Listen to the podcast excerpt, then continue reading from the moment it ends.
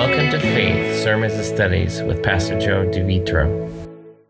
I want to thank uh, Pastor Joe and the deacons here. It's always a privilege to be able to come up and speak uh, a message uh, in his place. He does. I don't think they realize how important and how grateful I am to be able to uh, give a message uh, out of God's Word.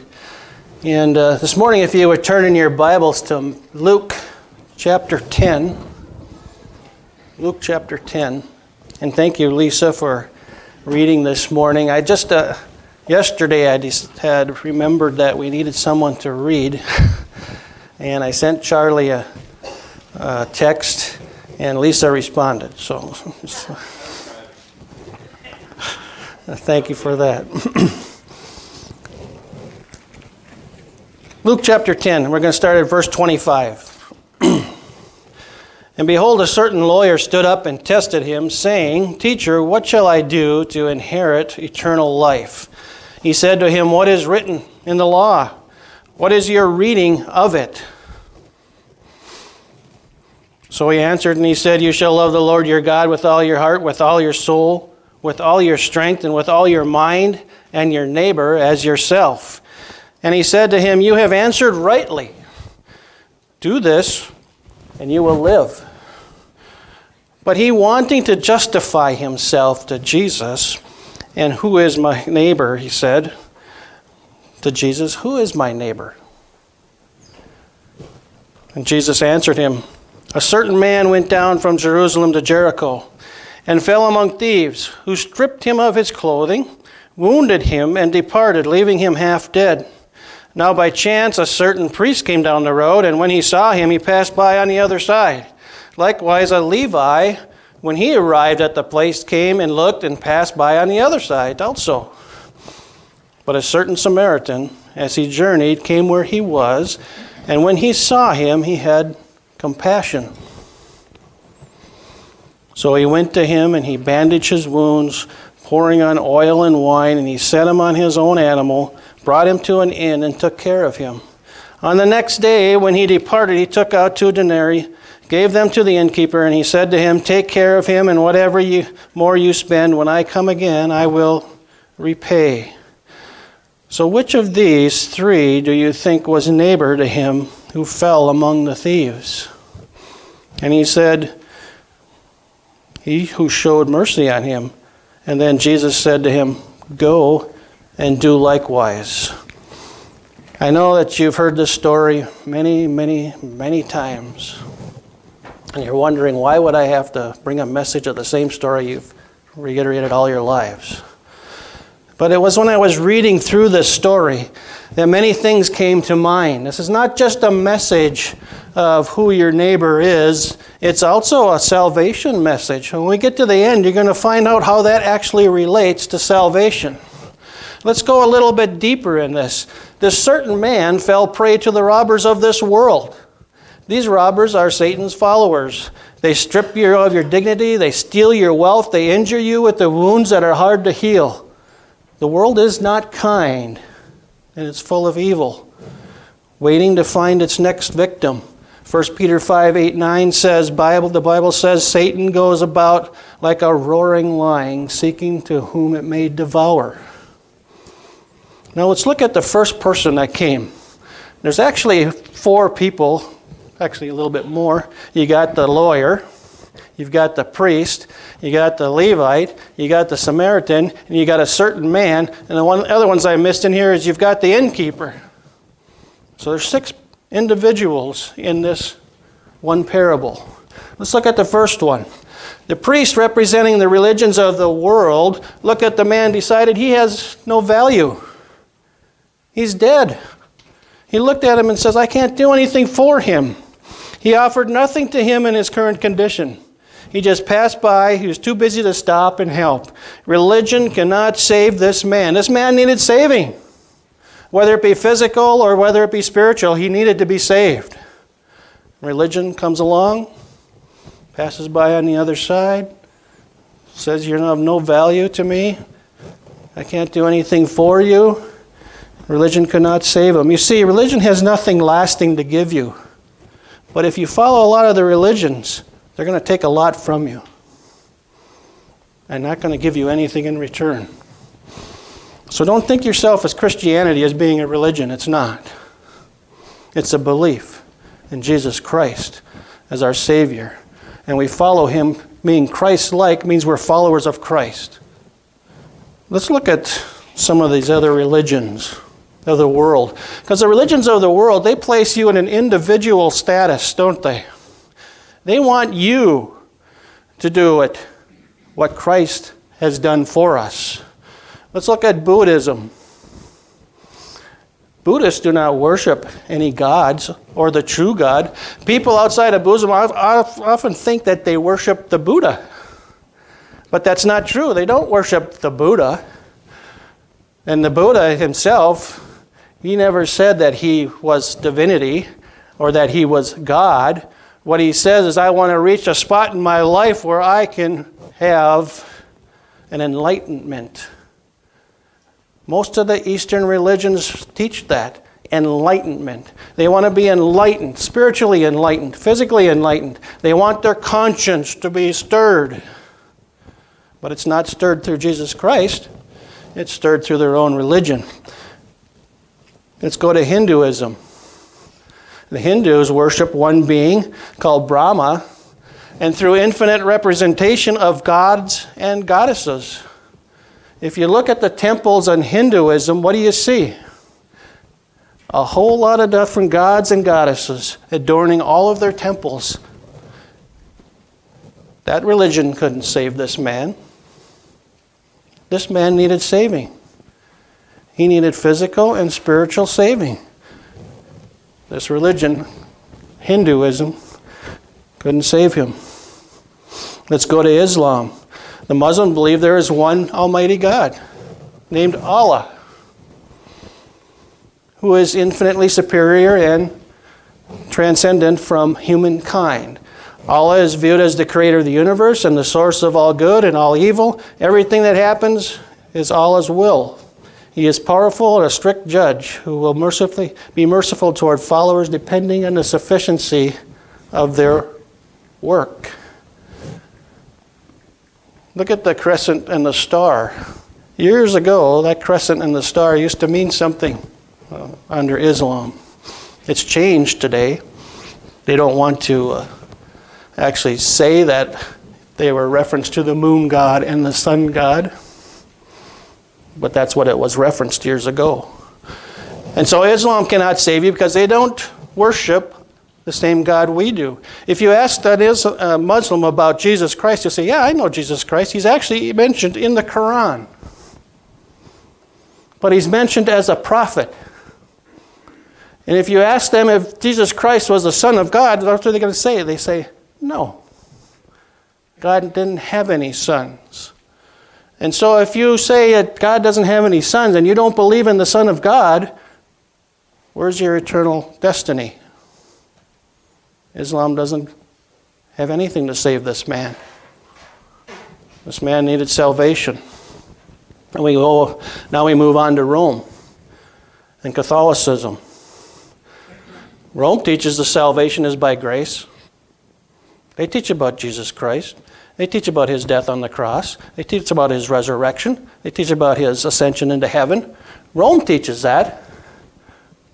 But it's not by grace alone.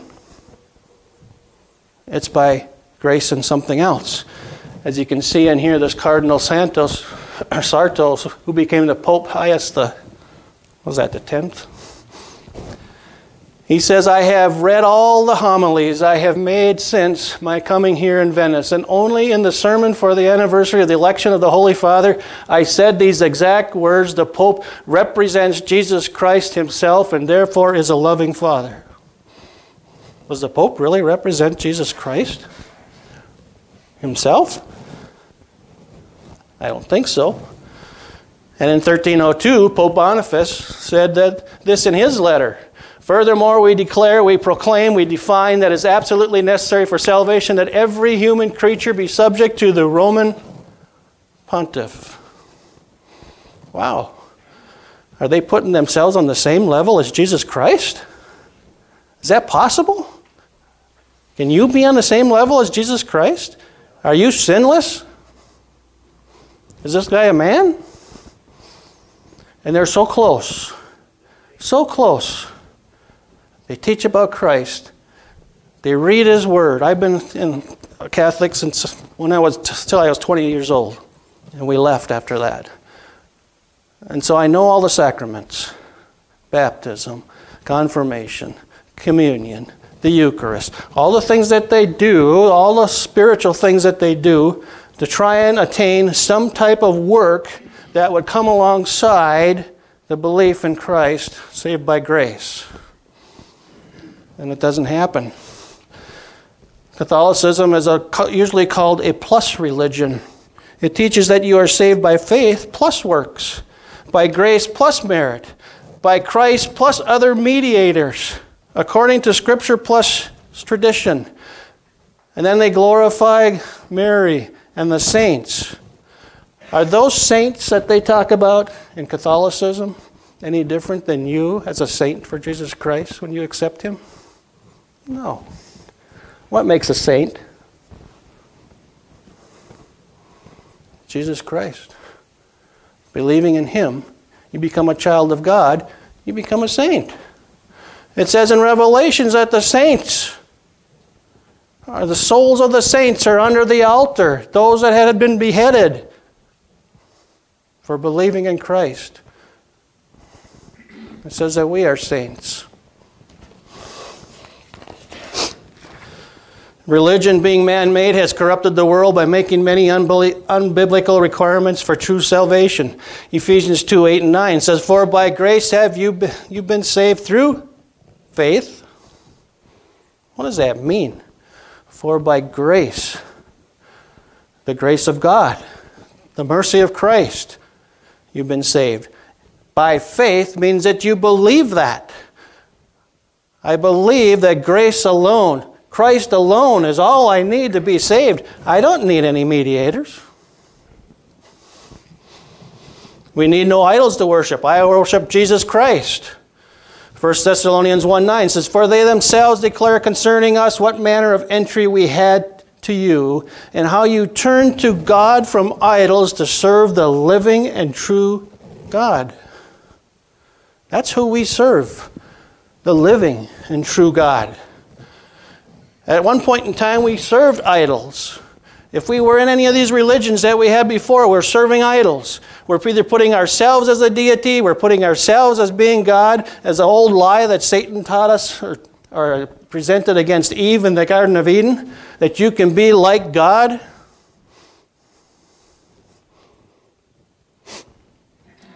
Nor do I need any person to carry my prayers to God. I don't need to pray to a priest, to a bishop to a pope. The Holy Spirit utters my prayers to Christ. 1 Peter 3:12 says, "For the eyes of the Lord are on the righteous; his ears are open to their prayers."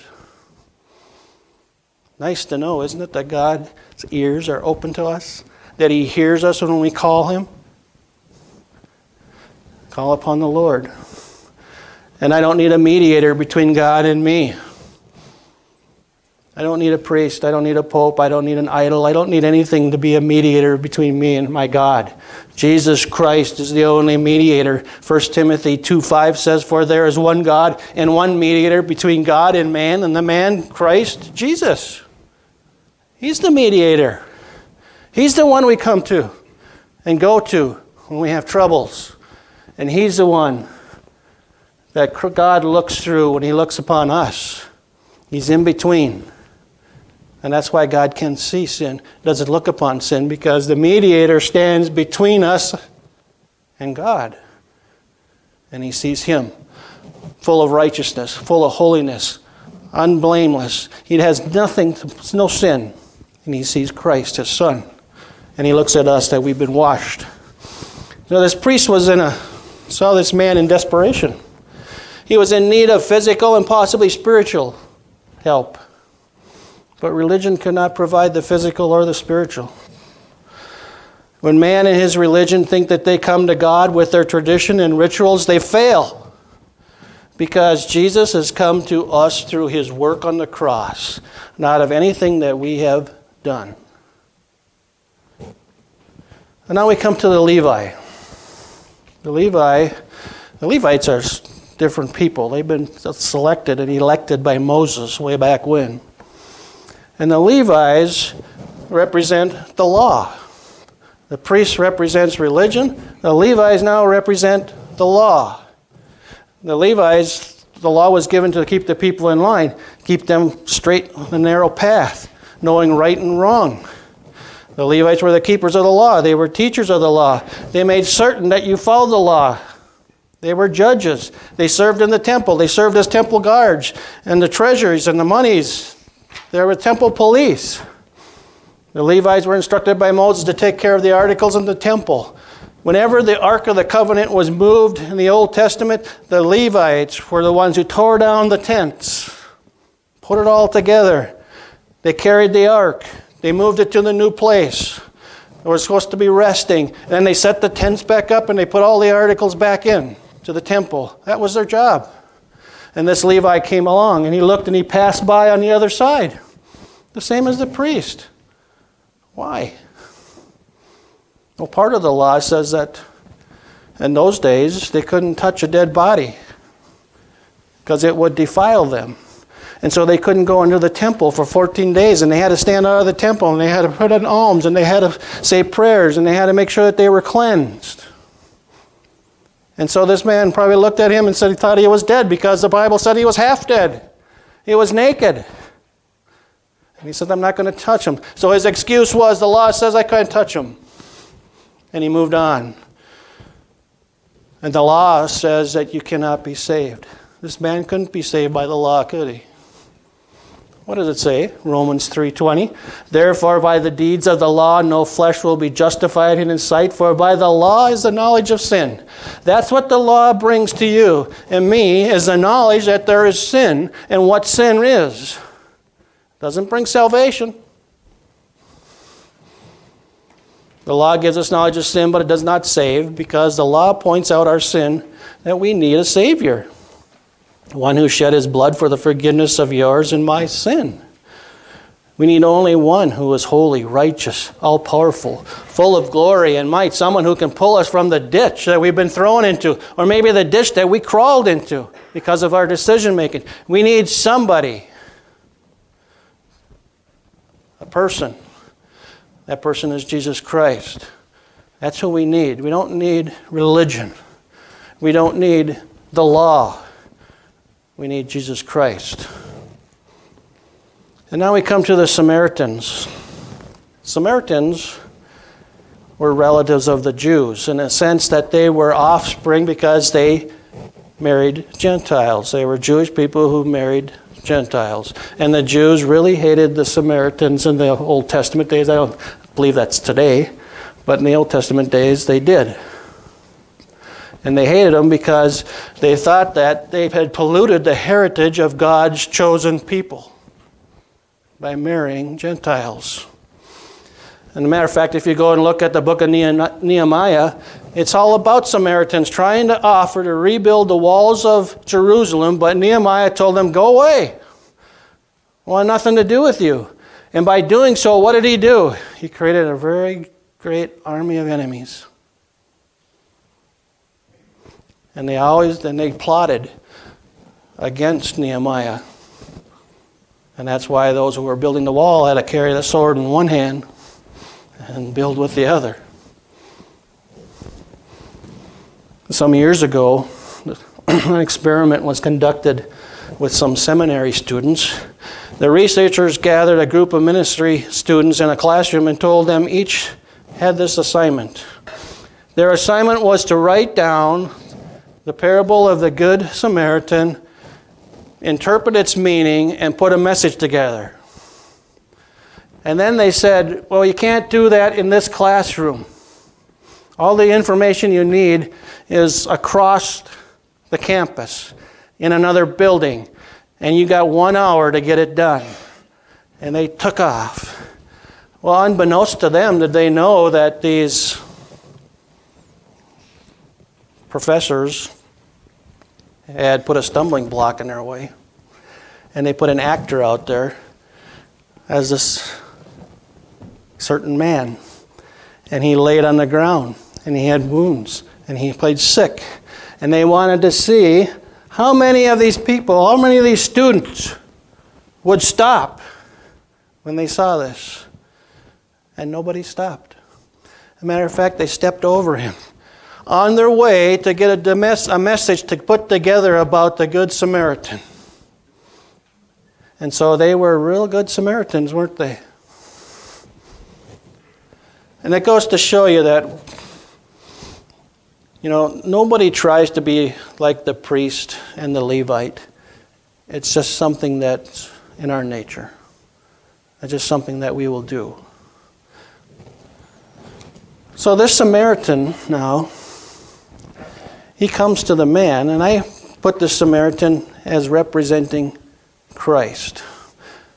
And the reason I put him as representing Christ, because we're going to look at what does the Samaritan do compared to what Christ does for us.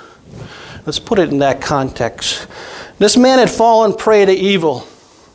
He was in a desperate situation. Bible said he was half dead. He was beaten with wounds and naked. He was thrown aside in a ditch. He was filled with despair. And notice how Jesus phrases this at the beginning. He says, He's a certain man. Notice that he doesn't say an Asian man, a black man, a Jewish man. He doesn't say that. He says a certain man. Why would Jesus say a certain man? Because Jesus wants you to be included. Everybody in this world that is created in the image of God would be included in this as being that certain man. This could happen to you, whether you're a man or a woman. And he wants to be everything inclusive. Because Jesus is talking to the world here. Even though he's talking to this lawyer, everybody's listening. You know that Jesus, wherever he went, had a crowd. He wasn't usually just talking to an individual. And so we, you, the world, become inclusive as a certain man. And it says the Samaritan came close and he had compassion on him.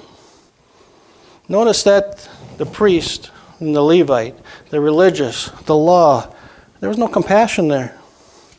Just rules, regulations, rituals, tradition.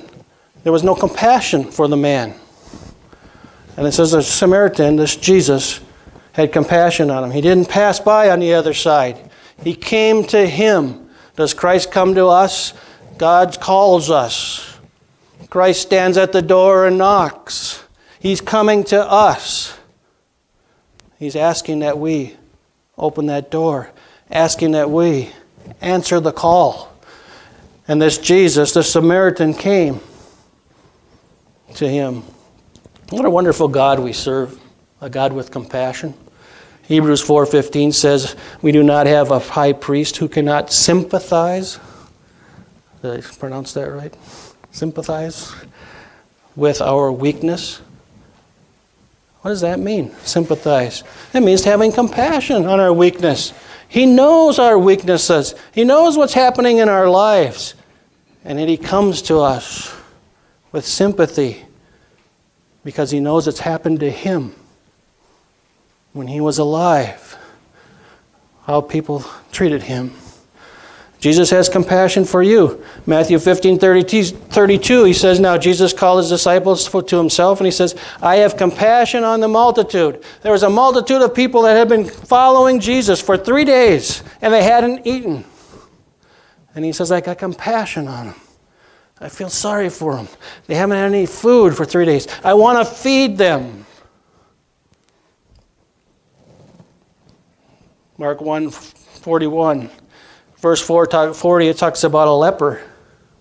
And the leper says to Jesus, If it be your will, you can heal me. Do we have faith like that? That leper knew who Jesus was. And what faith did he have to say, If it be your will, you would heal me? And Jesus said, moved with compassion he stretched out his hand and touched him and says, I am willing, be cleansed. What a God we serve. A loving, compassionate God. Luke 7 12 through 14 is the same thing. A man, a dead man, was being carried out, and he was the only son of his mother. And she was a widow and a large crowd from the city was with her. And when the Lord saw her, he had compassion on her, and he said to her, Do not weep. And then he came and touched the open coffin, and those who carried him stood still. And he said, Young man, I say to you, arise. What do we get from the compassion of God? The compassion of Christ. He fed thousands of people. He healed thousands of people he actually rose and gave life to the dead. Do we realize that's what we get when we come to Jesus Christ? That's what He gives us? Isn't this probably what happened to some of us? We were in the valley of despair, the valley of death, hopeless, helpless, and desperation, not knowing what to do, how to handle the situation, where to turn, afraid, beaten down, broken hearts. Some of us probably wishing the end of the world would come. We couldn't take any more. And then Jesus appears. Somebody comes to you, witnesses to you about the life that Jesus can give you. The only way you get eternal life is through Jesus Christ. No other way, no other religion, no other law. And He gives you that life and he comes to you knocking at the door. Will you answer? First Peter says 5 7 that casting all your cares on him, for he cares for you. That's his compassion. He cares for us.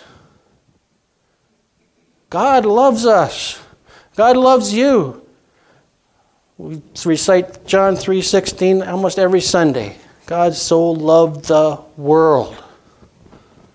He had compassion on this world so much that he gave his son. How many of us would give our son for this world? Not many. I don't think I would. Then Jesus, or the Samaritan, he leans over and pours wine on your wound.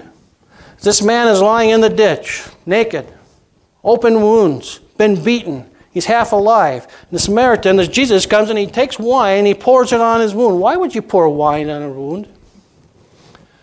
Wine has alcohol in it, doesn't it? It's an antiseptic. It cleanses, it cleans. And so he's cleaning the wounds. What does Jesus do to our wounds? 1 John 1 7 says that if we walk in the light as he is in the light, he ha- we have fellowship with him, and the blood of Jesus Christ, his Son, cleanses us from our sins. Look at your wounds as being sins. They hurt. You have broken hearts, broken lives. Everything is broken because of sin. Sin never fixes anything. You can't throw a grenade into a, what do they call it, a garbage can or a garbage lot and have something come out of it that's whole. It blows up everything. That's what sin does, destroys, the destroyer. But Christ comes and cleanses with his blood. His shed blood on that cross cleanses our wounds, cleanses our sins, forgives our sins, cleanses our soul, makes us whole again. James 5:14 says if any of you among you is sick, I'm a little bit ahead of myself. Jesus then comes and pours oil on your wounds. so first he pours wine. He's got to cleanse you. Isn't that the first step to salvation? Repent of your sins, cleanse, be cleansed through the blood of Jesus Christ. And then it says here that he poured oil on his wounds. Why would you put oil on your wounds? There's a, I don't know Lisa would know what it is. There's a, a plant that you can squeeze the, what's it called? Aloe vera plant. That's oil. What does it do when you put it on a burn? I've used it many times because I'm an idiot that comes to burning and welding. And I'll go in and I'll take that plant and I'll put it on there and it cools it. It actually heals it. It soothes it, takes the pain away. And so after cleansing, if you put alcohol in an open wound, what do you think it's going to do? Burns. It hurts. And now he's going to take oil and he puts it on that open wound. He covers it, soothes it, tries to take the pain away. It covers it so that you don't have any more bacteria. It doesn't get dirty anymore. Who does the oil represent in the Bible? Holy Spirit. And so now we have Christ's blood cleansing us. And then he sends his Holy Spirit to heal us, to be the comforter, to guide us, to remembrance, the understanding. God is always giving. God never takes. He always gives. Now, James 5:14, if anyone among you is sick, let him call the elders of the church, let him pray over him and anoint him with oil in the name of the Lord. The Holy Spirit. Mark 6:13 it says, "And anointed with oil many who were sick and healed them." This was the disciples and Jesus. He anointed them with oil and he healed them. The Bible doesn't say if he clothed this man. It just says that from that point when he put the oil on and he dressed his wounds and cleansed them, that he put him on his beast. But I think the Bible, I think we can assume that he put some clothes on him. I don't think this man would throw him on a beast naked and bring him into a town where there's an inn and he would be naked embarrassed and ashamed. So I believe that he, my belief, is that he did clothe him. And that's what Jesus does to us. He clothes us with his righteousness. And so we've been cleansed, we've been healed, and now we've been clothed with his righteousness that we no longer ashamed and be afraid. Romans 4.11 says and he received the sign of circumcision a, a seal of the righteousness of the faith which he had while still uncircumcised that he might be the father of all those who believe. Though they are uncircumcised that righteousness might be imputed to them also. His righteousness that imputed that means that it's on account he said he took his righteousness. It's like we have a bank account, a savings account, and he took that righteousness and put it into our account. And it's a never ending account. It's not one you can go an overdraft on, it goes forever. And when we sin after we accept Jesus Christ, we can go to that account and ask for forgiveness, and that righteousness is still there. It doesn't go away. It's Christ's righteousness. The credit is unlimited. In Revelations 3:18, let's go to Revelations 3:18 quickly here.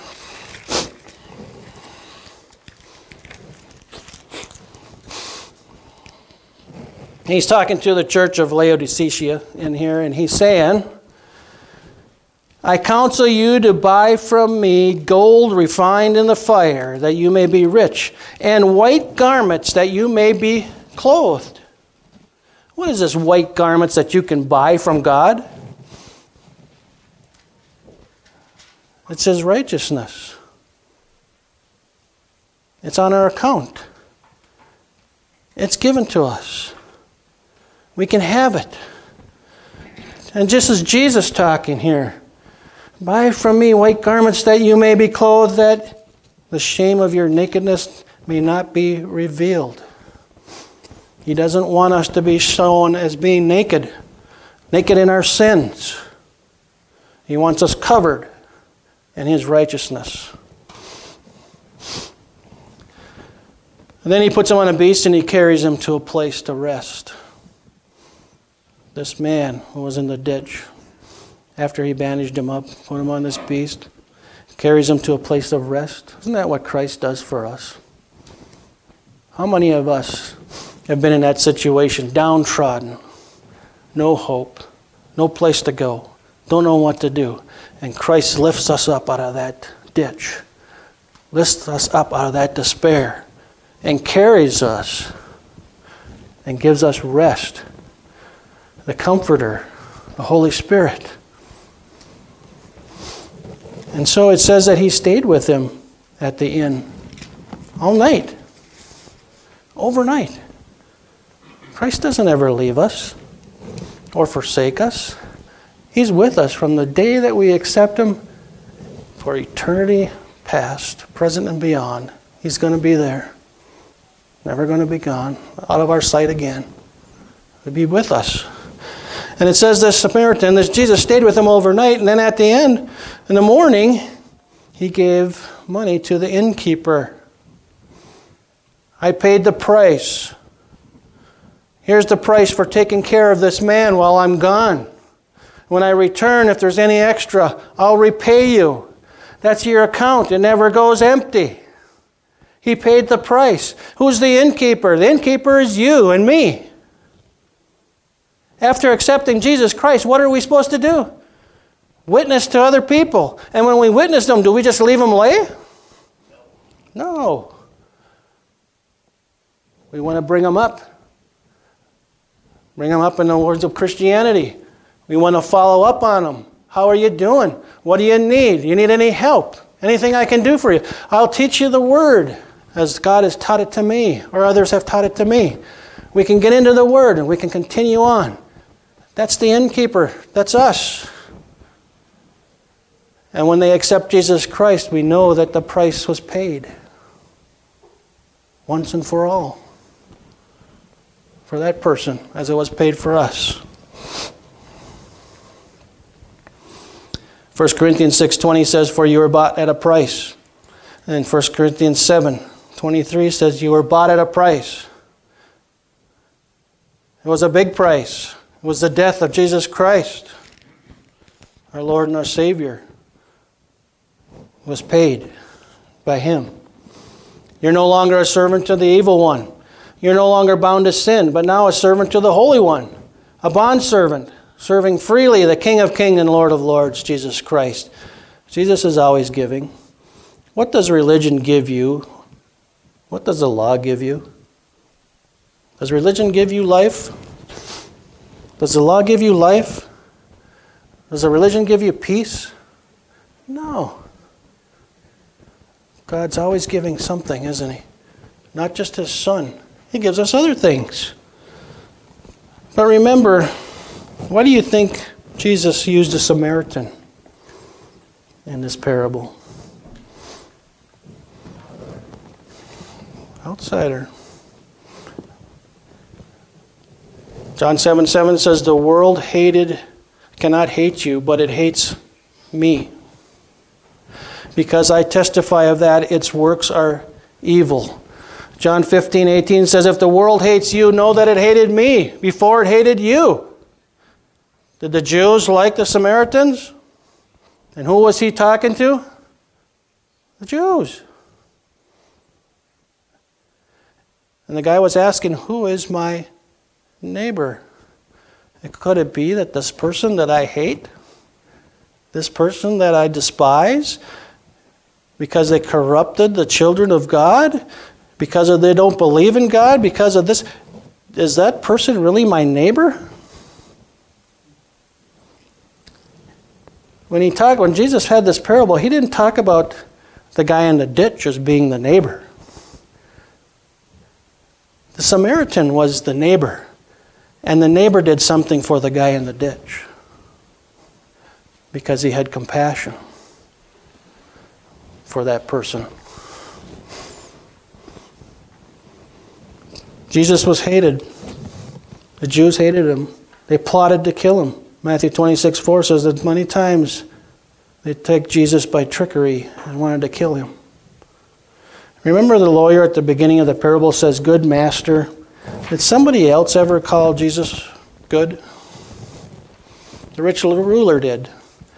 Matthew 19, 16, he says, Now behold, one came and said to him, Good teacher, what good thing shall I do that I may have eternal life? Well, he even says the same question What good thing shall I do? Here they are, Jews that know the Torah, they know the Word of God, they know the Messiah is coming, and what do they ask for? What good thing should I do? Both of them. Is there a good thing you can do to have eternal life? What does the Bible say? No one is good, not one. What does the Bible say? All have fallen short the glory of God because we're sinners. Is there any one good thing that you could do to have eternal life? Why does this uh, ruler call Jesus good? Do you think that he believes that this Jesus is God? What does Jesus respond? He says, No one is good but one God. I believe he understood that Jesus was God, but didn't want to believe in his heart that he was. And so, if Jesus is God and he is good and nobody else is good, the only way to eternal life is through Christ. That's the one good thing. The only one good thing is Christ Himself to give us eternal life. Luke 4:18 says the Spirit this is Jesus speaking. It says the Spirit of the Lord is upon me because he has anointed me to preach the gospel to the poor. He has sent me to heal the brokenhearted, to proclaim liberty to the captives and recover of sight to the blind, to set at liberty those who are oppressed. A few things in this verse that we want to look at real quickly. Recovery of sight to the blind. Does this mean a physical recovery of a blind person? Or does this mean that the scales have been moved, removed from your eyes so that you can finally see the truth? And the same with liberty. To set at liberty those who are oppressed. This liberty. When he sets you free, Bible says, will set you free, you'll be free indeed. Free from what? Sin. Sin free from death, free from the bondage that Satan has gotten us into from the beginning of time. We were in bondage to Satan. We were in bondage to sin. And Christ came along and says, The end of it. Come to me. Give me all your cares. Give me your burden. And I will set you free from that bondage. And you will be my servants, and I will be your God. You will be my children, and I will be your God. And what is a bond servant? The Jews, after every seven years, had to let their servants go, didn't they? And then those who didn't want to leave, they stayed. And they were called bond servants because their masters treated them very good. And they said, out on my own, I'm not going to get treated any better than I am with this master.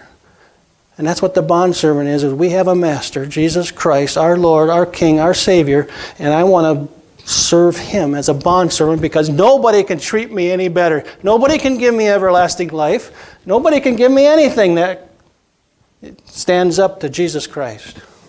Amen. And so the bondservants we are. Are we doing the same?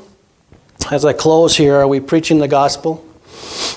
Are we giving the brokenhearted hope through Christ? Are we setting the captives free from the bondage of sin by giving the message of salvation to the lost world? Are we giving sight to the blind by exposing their blindness? Are we presenting the Word of God through Christ? Are we uplifting the oppressed by giving them the hope they need to make it through the day? Like a Christ like life means that we need to be the example that Christ portrayed, expressing the fruits of the Spirit in a spirit filled life. What are the fruits of the Spirit? Galatians 5 22 through 23. Spirit of love, joy, peace, long suffering, kindness, goodness, faithfulness, gentleness, self control? Are we the example of Jesus Christ in displaying these fruits of the Spirit? That's where people should look upon us and say, I want His joy. I want His kindness. I want His faithfulness. And they should look at us and say, How did you get that? I look at Charlie every week. All he does is smile.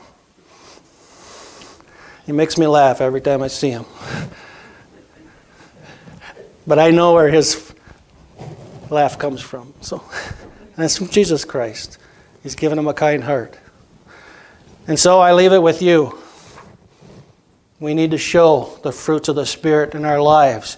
That is to show us, the people around us, the lost world, that there is a Jesus Christ who saved me from damnation, who I accepted as my Lord and my Savior and my King. And that thou they receive those fruits also. Let's pray this morning.